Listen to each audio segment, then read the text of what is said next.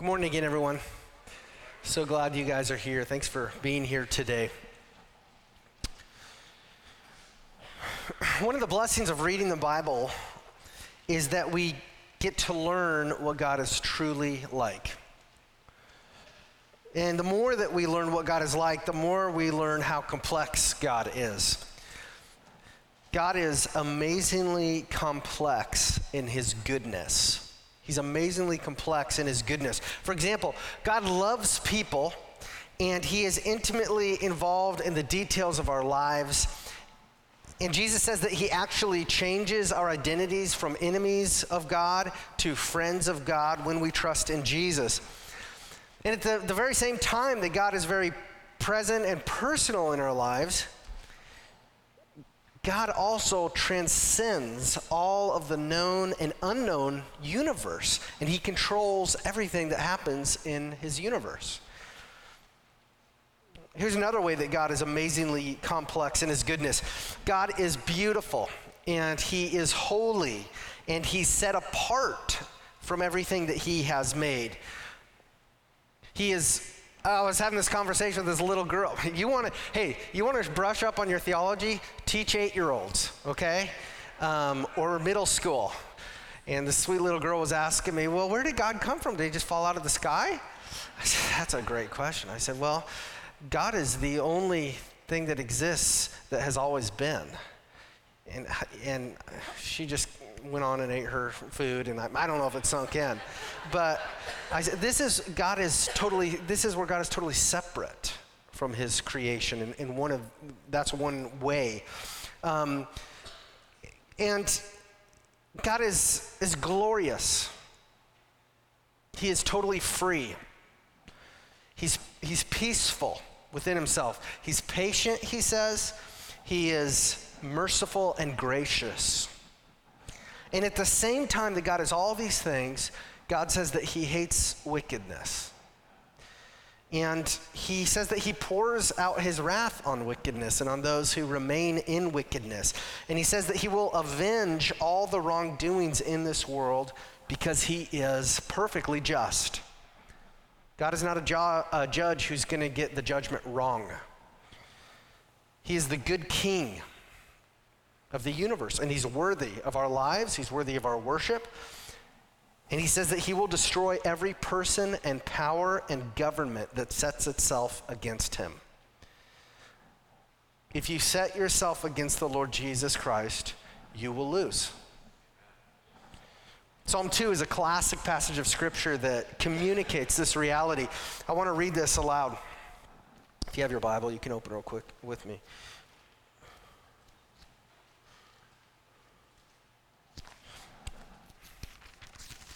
Psalm 2. Why do the nations rage and the peoples plot in vain? The kings of the earth set themselves, and the rulers take counsel together against the Lord and against his anointed one, saying, Let us burst their bonds apart and cast away their cords from us. He who sits in the heavens laughs, the Lord holds them in derision.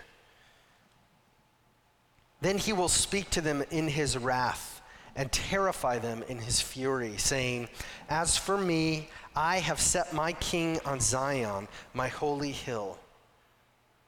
I will tell of the decree. The Lord said to me, You are my son. Today I have begotten you. Ask of me, and I will make the nations your heritage, and the ends of the earth your possession. You shall break them with a rod of iron and dash them in pieces like a potter's vessel. Now, therefore, O kings, be wise. Be warned, O rulers of the earth. Serve the Lord with fear and rejoice with trembling. Kiss the Son, lest he be angry and you perish in the way, for his wrath is quickly kindled. Blessed are all who take refuge in him. Well, last Sunday we read about how in the first century AD, King Herod Agrippa raged against the first Christians. Acts 12, 1 to 3, remember this. It said, about that time, Herod the king laid violent hands on some who belonged to the church. He killed James, the brother of John, with the sword. And when he saw that it pleased the Jews, he proceeded to arrest Peter also. This was during the days of unleavened bread. So King Herod did exactly what Psalm 2 tells rulers and kings not to do. Herod set himself against God and against God's people. And so the church started to pray fervently for Peter. And as we saw last week, God answered their prayers by sending an angel from heaven to free Peter from jail in the middle of the night. And then when the morning came and the 16 Roman soldiers who were guarding Peter couldn't find him and they had no answer for what had happened, Herod killed all of those soldiers. And then Herod left town to go to his palace on the coastal town of Caesarea. And Herod was he was he was likely embarrassed and he was very angry when Peter escaped because listen, Herod was robbed of glory when Peter escaped. Herod found his value and his glory in the applauses and the approval of the people he ruled over. He loved to be worshiped by people because it made him feel like a god. But now, Herod couldn't give the people what they wanted, which was Peter's dead body. And as a result, Herod would not be hearing the crowds praise his name anytime soon. Until he could find Peter, Herod would have to think up other ways to receive praise and glory from the crowds. And this morning, we're going to read how he did that. So turn with me, if you haven't already, to Acts chapter 12, verse 20.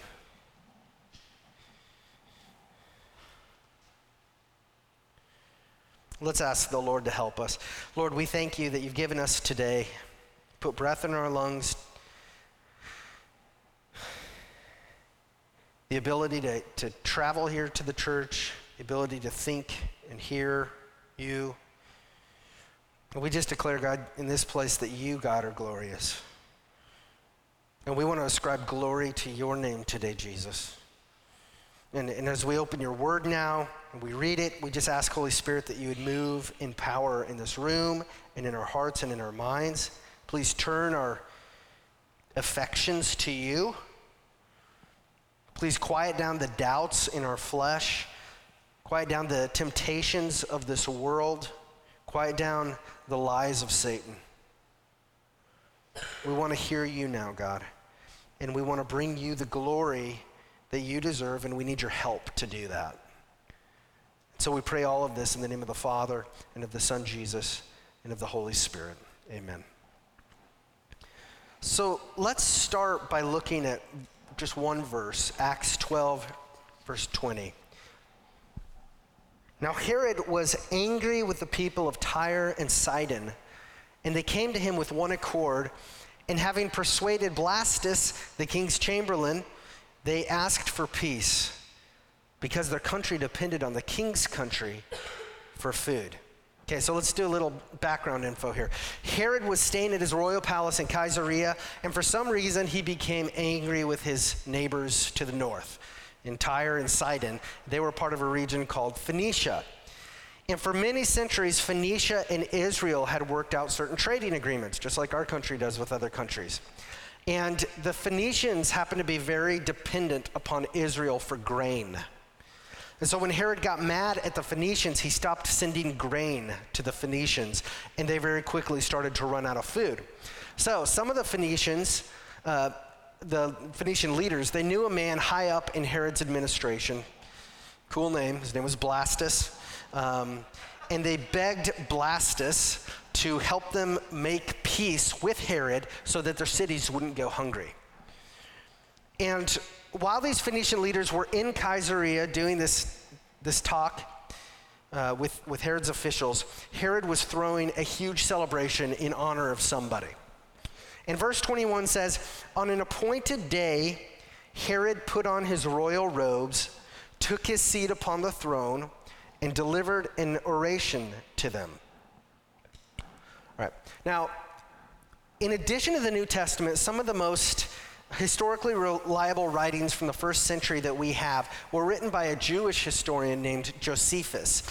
And Josephus also wrote about this special anniversary party that Herod was throwing at his palace. And Josephus describes this in more detail. He describes Herod's royal robes in a lot more detail. Joseph, Josephus writes that Herod put on a garment, a breathtaking garment, made entirely of silver.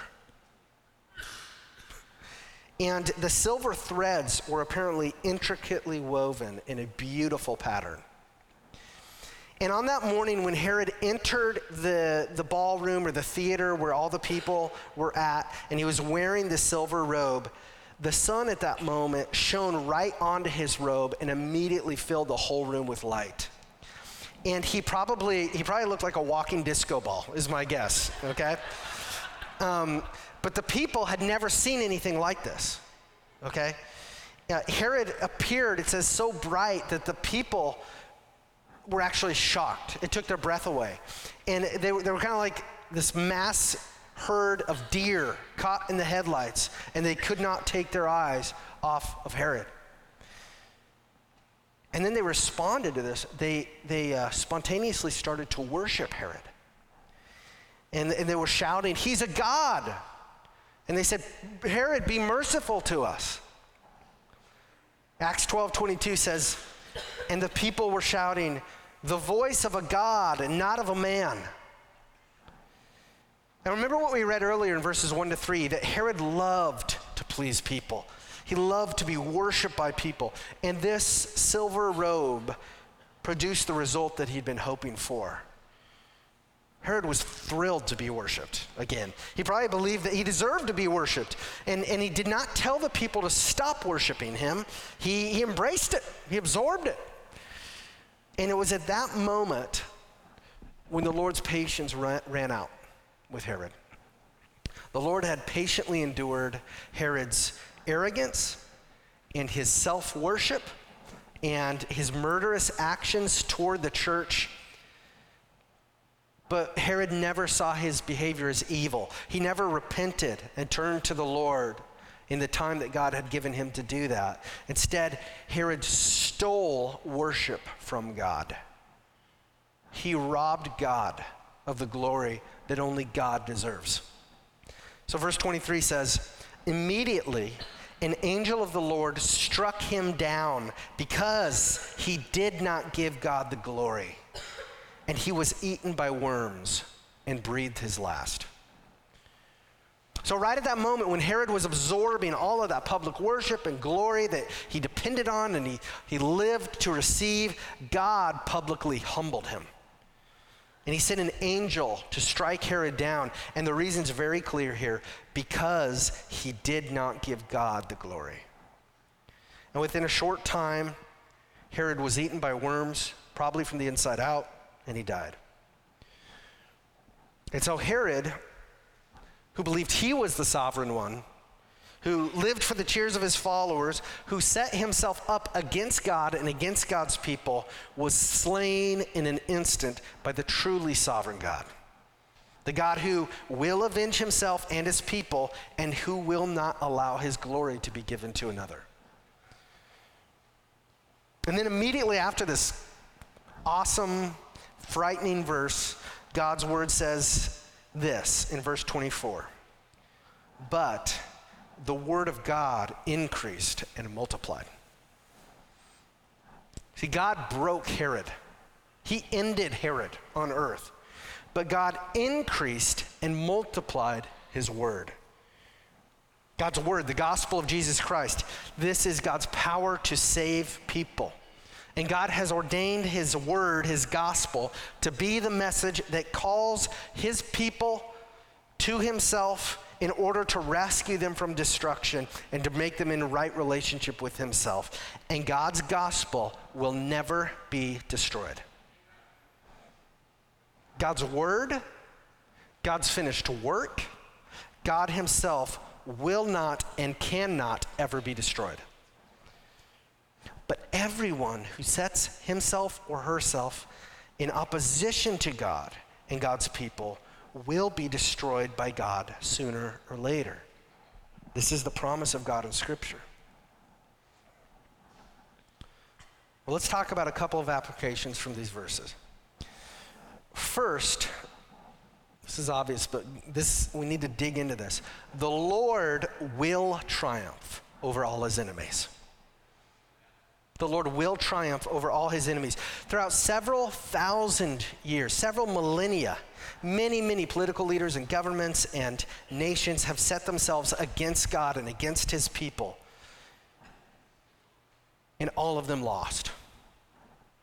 Even when it looked like they were going to win, they lost in the end. Satan rebelled against God, and Satan lost. Adam and Eve disobeyed God, and they lost. Sodom and Gomorrah rebelled against God and they lost. Pharaoh set himself against God and God's people, and Pharaoh lost. Jericho lost. Ai lost. The Canaanites lost. The Amorites lost. The Hittites lost. The Israelites, God's own people, set themselves against God. They lost. The Midianites lost. The Philistines lost. The Ammonites lost. The Amalekites lost. The prophets of Baal lost. Nebuchadnezzar lost. And on and on and on. God's enemies on earth and in heaven might win some battles on earth. They might even hurt and kill God's people, but God's enemies will not win the war. God has already declared the end from the beginning. Just read God's word to find out how this world's going to end. Jesus will return to earth. Jesus will slay Satan and his demons and all people who align themselves with Satan and his demons and reject God. And Jesus will rescue and reward everyone who trusts in him and has aligned themselves with the Lord. So, who are you aligned with? Jesus or Satan? Now, our postmodern world hates stuff like that. What? That's too black and white. It's not Jesus or Satan. Just because I'm, I'm tr- not trusting in Jesus doesn't mean I'm supportive of Satan or evil. Have you read Jesus' words? In Matthew 12 30, he says, Whoever is not with me is against me, and whoever does not gather with me scatters.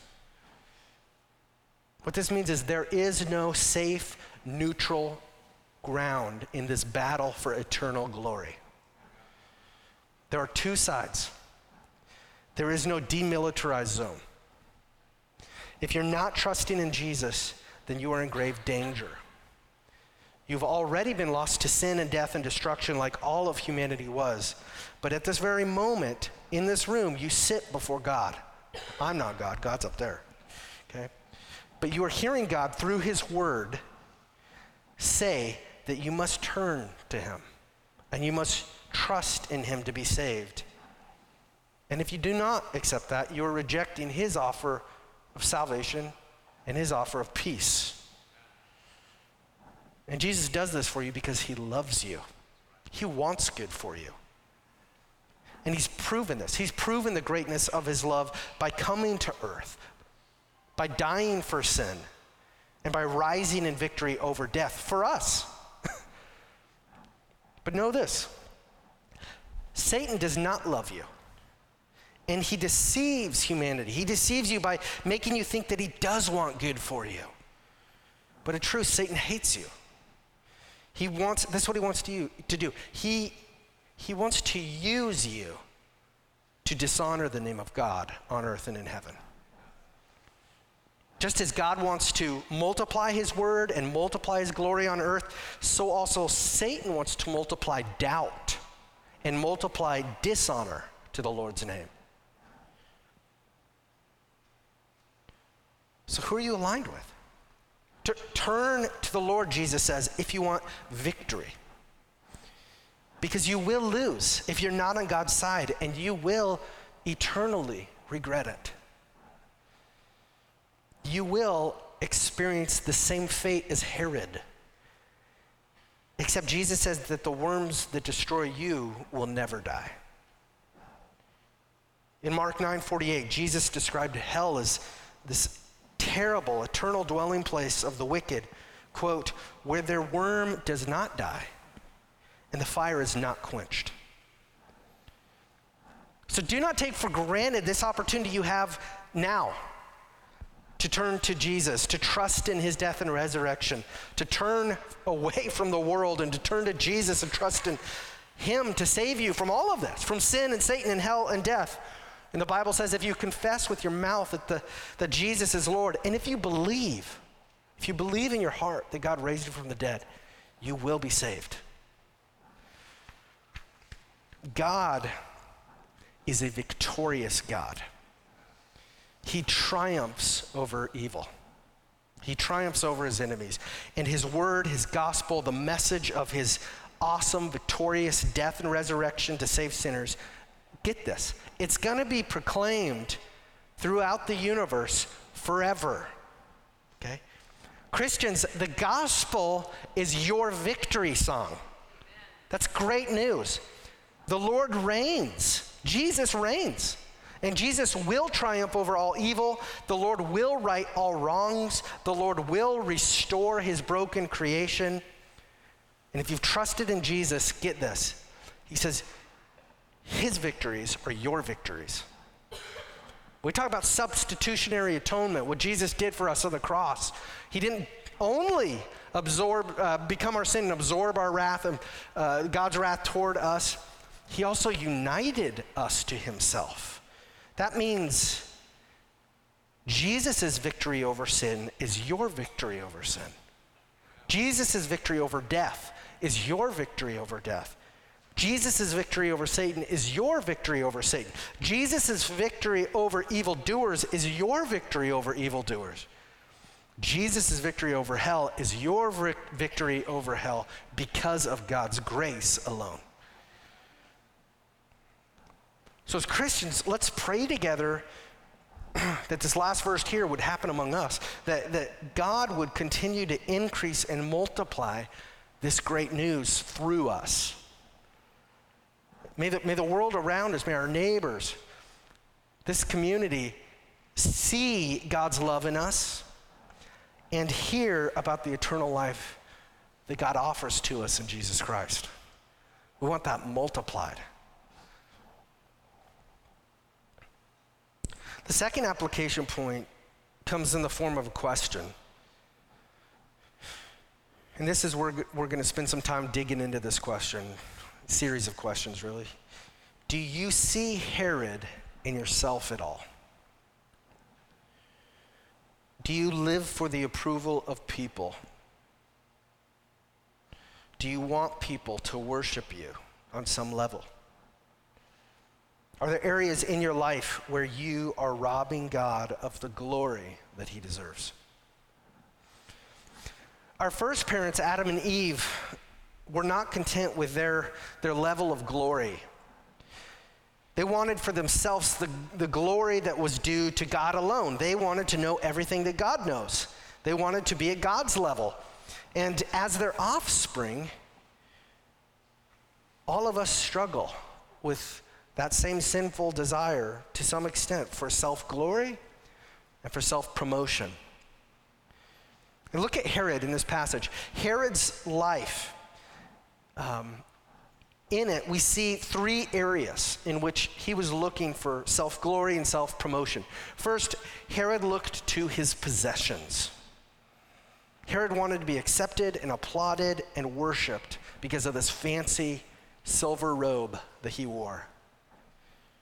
Second, Herod looked to his position. Herod wanted people to applaud him and worship him because he was a king. He wanted them to think he was a god. And third, Herod looked to his prestige for self glory. Herod wanted to please people. He wanted the world to look at him in good repute. And he was even willing to kill Christians in order to be seen as prestigious. And you know, when, when I look at this passage and when we look at it together, we find we're not all that different from Herod in many ways. So I want us to take some time and examine our lives to see how we look to our possessions and our positions and our prestige for worldly glory. First, we, we can look to our possessions for glory. We, we can be tempted to buy lots of nice clothes and nice cars and nice houses in order to find our value and our glory in those nice things. As if somehow the, the square feet of my house or the height of my truck or the brand name on my shoes makes me glorious. Now, of course, there's nothing wrong with enjoying God's creation rightly, but we must enjoy our possessions with the right perspective and motivations. Buying more toys, more tools, more treasures, so that I can mainly have a decadent life while others around me lack is not Christ like, if that's our motivation. And, and, if we buy certain types of clothing or electronics or computers or other possessions in order to be accepted by other people, it might really show us that it's more important to us to have people tell us we're valuable than to have God tell us we're valuable. Looking to glorify ourselves through our possessions is not something that ends in childhood or the teenage years. I remember when Cindy and I started to have kids and we needed to get a bigger vehicle for our family. And we had a number of people tell us, do not buy a minivan.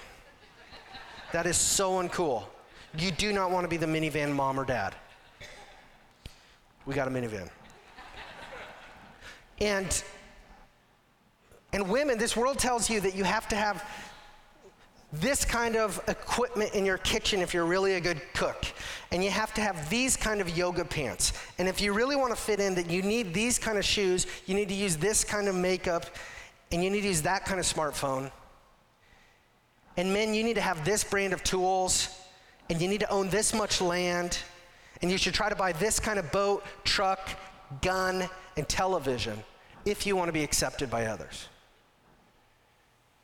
Now, listen carefully again. I'm not saying possessions are inherently evil. I'm simply asking and examining this. What are we wanting our possessions to do for us? Are we looking, them to, looking to them to satisfy our greatest desires and our broken hearts and the emptiness we feel? Are we, are we hoping that if we own these possessions, then they will make us more valuable. What drives us? What drives us to buy more stuff? As followers of Jesus, do we want to buy and use and share our possessions in a way that brings maximum glory to God and not to us? Really? Think about this. This is a good question just to chew on. How can you view your possessions? and use your possessions in a way that says that your hopes and dreams, your personal value, and your self glory are not in those possessions, but in Jesus Christ. It's very good to think about this holiday season. I've also talked to self proclaimed Christians who, who even refuse to give money to the ministry of God's church because they'll argue, This is my money. I've heard it. I worked hard for this. God gave me this job. He wants me to have this and enjoy it, and I'm not going to waste my money by giving it away. Well, God already spoke to this thousands of years ago, which I think I'm so thankful. I found this verse. That's another story, but it was given to me last night. Deuteronomy 8 17 to 18. God said this. Beware lest you say in your heart, My power and the might of my hand have gotten me this wealth. You shall remember the Lord your God, for it is he who gives you power to get wealth, that he may confirm his covenant that he swore to your fathers, as it is this day. So it forces you and me to ask do we believe that nothing we own is truly ours. Think about that. You didn't create anything you have, you didn't buy it from God, and you can't take it with you when you die. God created, think about it, God created everything. Everything from which we take things and make things, God created it all. As far as I know, God never put up any of his creation for sale.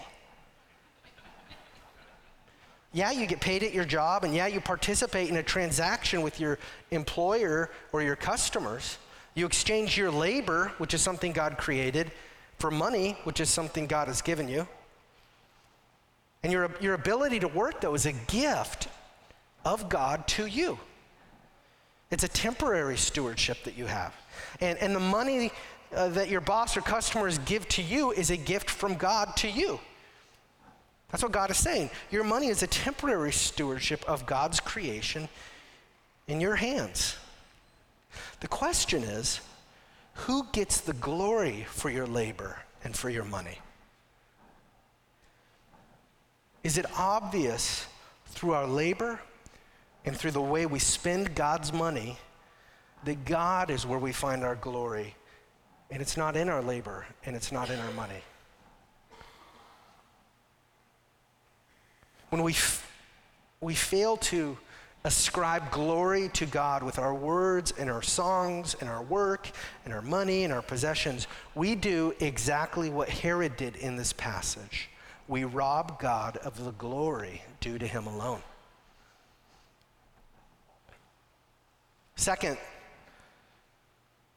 we can look to our positions for self glory, right? Do you know somebody whose, whose identity and value is wrapped up in their position at work? No pointing fingers. Many of us struggle with this, right? I mean, if you think about that, eh, eh, what do we ask kids when they're little? What are you going to be when you grow up? As if that's really the most important thing. I still ask my kids that question What am I going to be when I grow up? Right? What do you think I'm going to be? What do you. It's not the most important part of you, what you do for work. But we can be tempted to think it is. I'm a, I'm a policeman, I'm a fireman. I work for Boeing, I'm, I'm a teacher, I'm a construction worker, I'm a pastor, I'm a mom, I'm a grandparent. And that's what makes me valuable, and I'd be totally lost without that. Or what about positions that, that you hold in the church or in other organizations? You know, I'm president of this club or that club. I'm on this council. I'm affiliated with this group of people. I'm part of this association. And that's, I find great personal value in that. Think about this. What drives you to serve in those positions and to associate yourself with those people? Is it purely to serve? Or do you do it because you're, you maybe you're afraid to tell people no? And you really want them to approve of you, so you feel like you have to do it? Or do you like telling other people what positions you hold because it makes you feel important? Hear me right. As Christians, we need to serve and lead and work and take positions.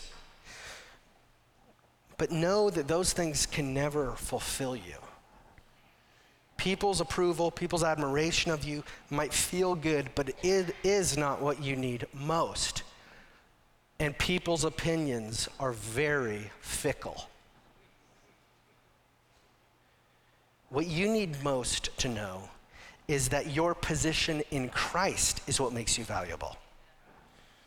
If you're in Jesus, then you are, think about who you are. You're beloved by the Lord, you're purchased by the Lord, you're adopted by the Lord, you're clothed by the Lord in his own righteousness. That's way better than any position you can get on earth. Okay? And Jesus tells us to lead and serve and work, but not so that we look to these positions to give us glory. That's what Herod did.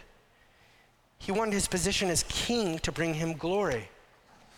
Whatever positions God allows you to hold, those positions are again a stewardship that God has given you. Praise God for it. But He wants us to use our positions not to be served, but to serve others. Not to be glorified, but to give glory to God. And third, we can look to our prestige for self glory. Prestige refers to your accomplishments, your reputation, your fame. And in right now, where we're at as a society, one realm in which we are, including me, susceptible to look for glory from others is in social media. There's a different kind of transaction that happens in social media. We share ourselves with the world, and we're looking for feedback. We might want pity from others. We might want a pat on the back. We might simply want a few more likes. Because there's no doubt about it, when somebody likes something you post, it feels good, and that feeling can be addicting. And it's not inherently evil to share ourselves with the world online. But what do you want it to do for you? That's the question. What is driving us to present ourselves to the world in this way? You ever ask yourself, why do I do this? What, what are we looking to get out of it? Do we need other people to tell us we're okay? Do, do we need someone to tell us we're normal? Do, do we need someone to tell us that our opinion is right? You're right. Or that you're valuable. Or that you're admirable. That, that you are worthy of worship. See, we have to be careful. We must examine the motivations of our hearts when we use social media. And let's just say you don't use social media. Well, can't you just as easily get caught up in your own physical appearance? Or your own personal accomplishments? Haven't you achieved things that you look to to, to remind you that you're valuable? It's, and, and hear me right, it's not wrong to be thankful and even proud in one sense of the things that God has empowered you to achieve. But what you really need to know is that you are valuable regardless of whether you have that diploma on your wall or your name on the front of your business or that ranking on your uniform or that grade that you wanted in class. You're valuable without it.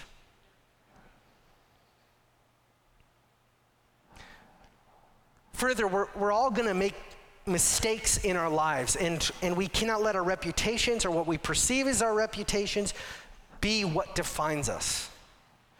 And thankfully, in Jesus, one of the main requirements is to say, I'm messed up. I'm a sinner saved by the grace of God. I do not like my sin, but I certainly don't pretend to be perfect. I make mistakes, and I need God, and I need His Word, and I need my brothers and sisters in Christ to help me as I follow Jesus.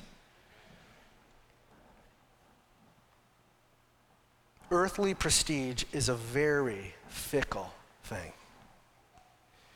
The achievement which we Christians should glory in most is not something we have achieved, but that someone else achieved for us. Jesus achieved salvation and eternal life for us on the cross. Jesus achieved right standing with God for us in his resurrection. And even if all of the world looks down on us, we know that God loves us and he has already achieved for us everything that really matters and everything that we'll ever need.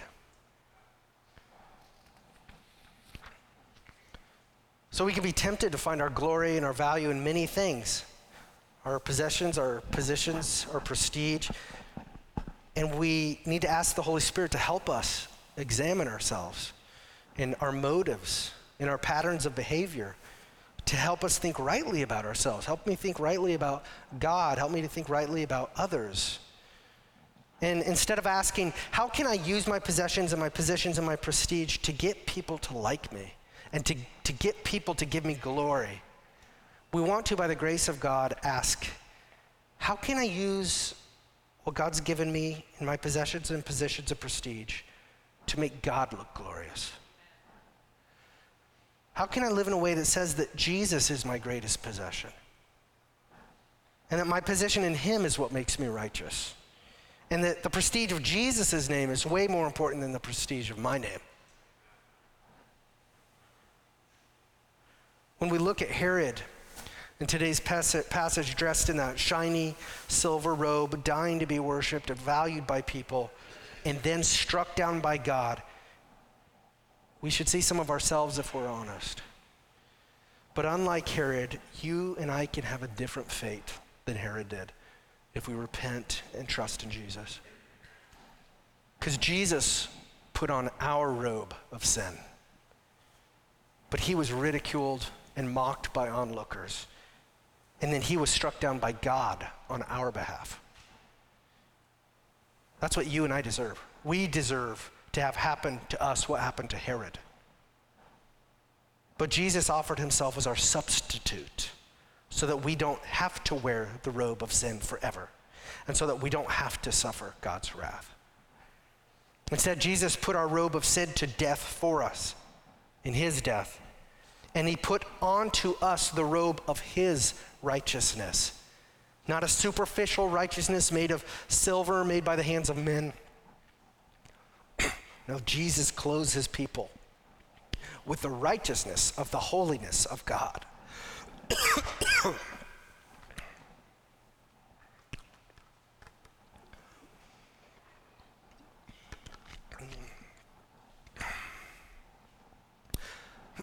instead of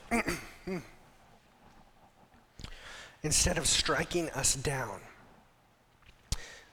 jesus lifts us up with him in his resurrection.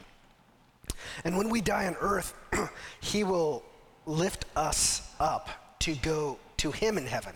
And when jesus returns to earth he will lift our bodies up from the ground and make them glorious like his own body so, what, what can we do for such an awesome Savior as Jesus? Trust in Him, obey Him, rest in the gospel, enjoy friendship with Him, enjoy His word and His promises, depend on Him, bring Him glory, and exalt His name. In the words of Psalm 2, kiss the Son and take refuge in Him. Let's pray. Lord Jesus, we thank you for this word, uh, your word, God, which is our victory song for all eternity. You've made it our victory song, God, by being our substitute for us in the cross and in your resurrection. I pray, God, for my friends and acquaintances who, for whatever reason, are waiting, or coming up with reasons not to trust in you. And I pray, Holy Spirit, you would break them, break into their lives, and show them their need for you and their accountability to you as their maker. And God, do this for their joy. and do this for our joy. Continue, God, to breathe new life and grace and power into us each day as we look to you. And, and help us, God, not to look at the empty promises that the world throws our way or that Satan throws our way. We could have everything in this world and still, on our dying bed, we'd be saying, I need more. But God, you meet us where we're at in Jesus Christ, and you fill us with everything we need now and forever. Thank you, God, for being our living bread. Thank you for being our living water. I pray that you would help us to meditate on these things this week and help us learn, God, what it means to bring you glory with all you've given us. We pray this in Jesus' name. Amen.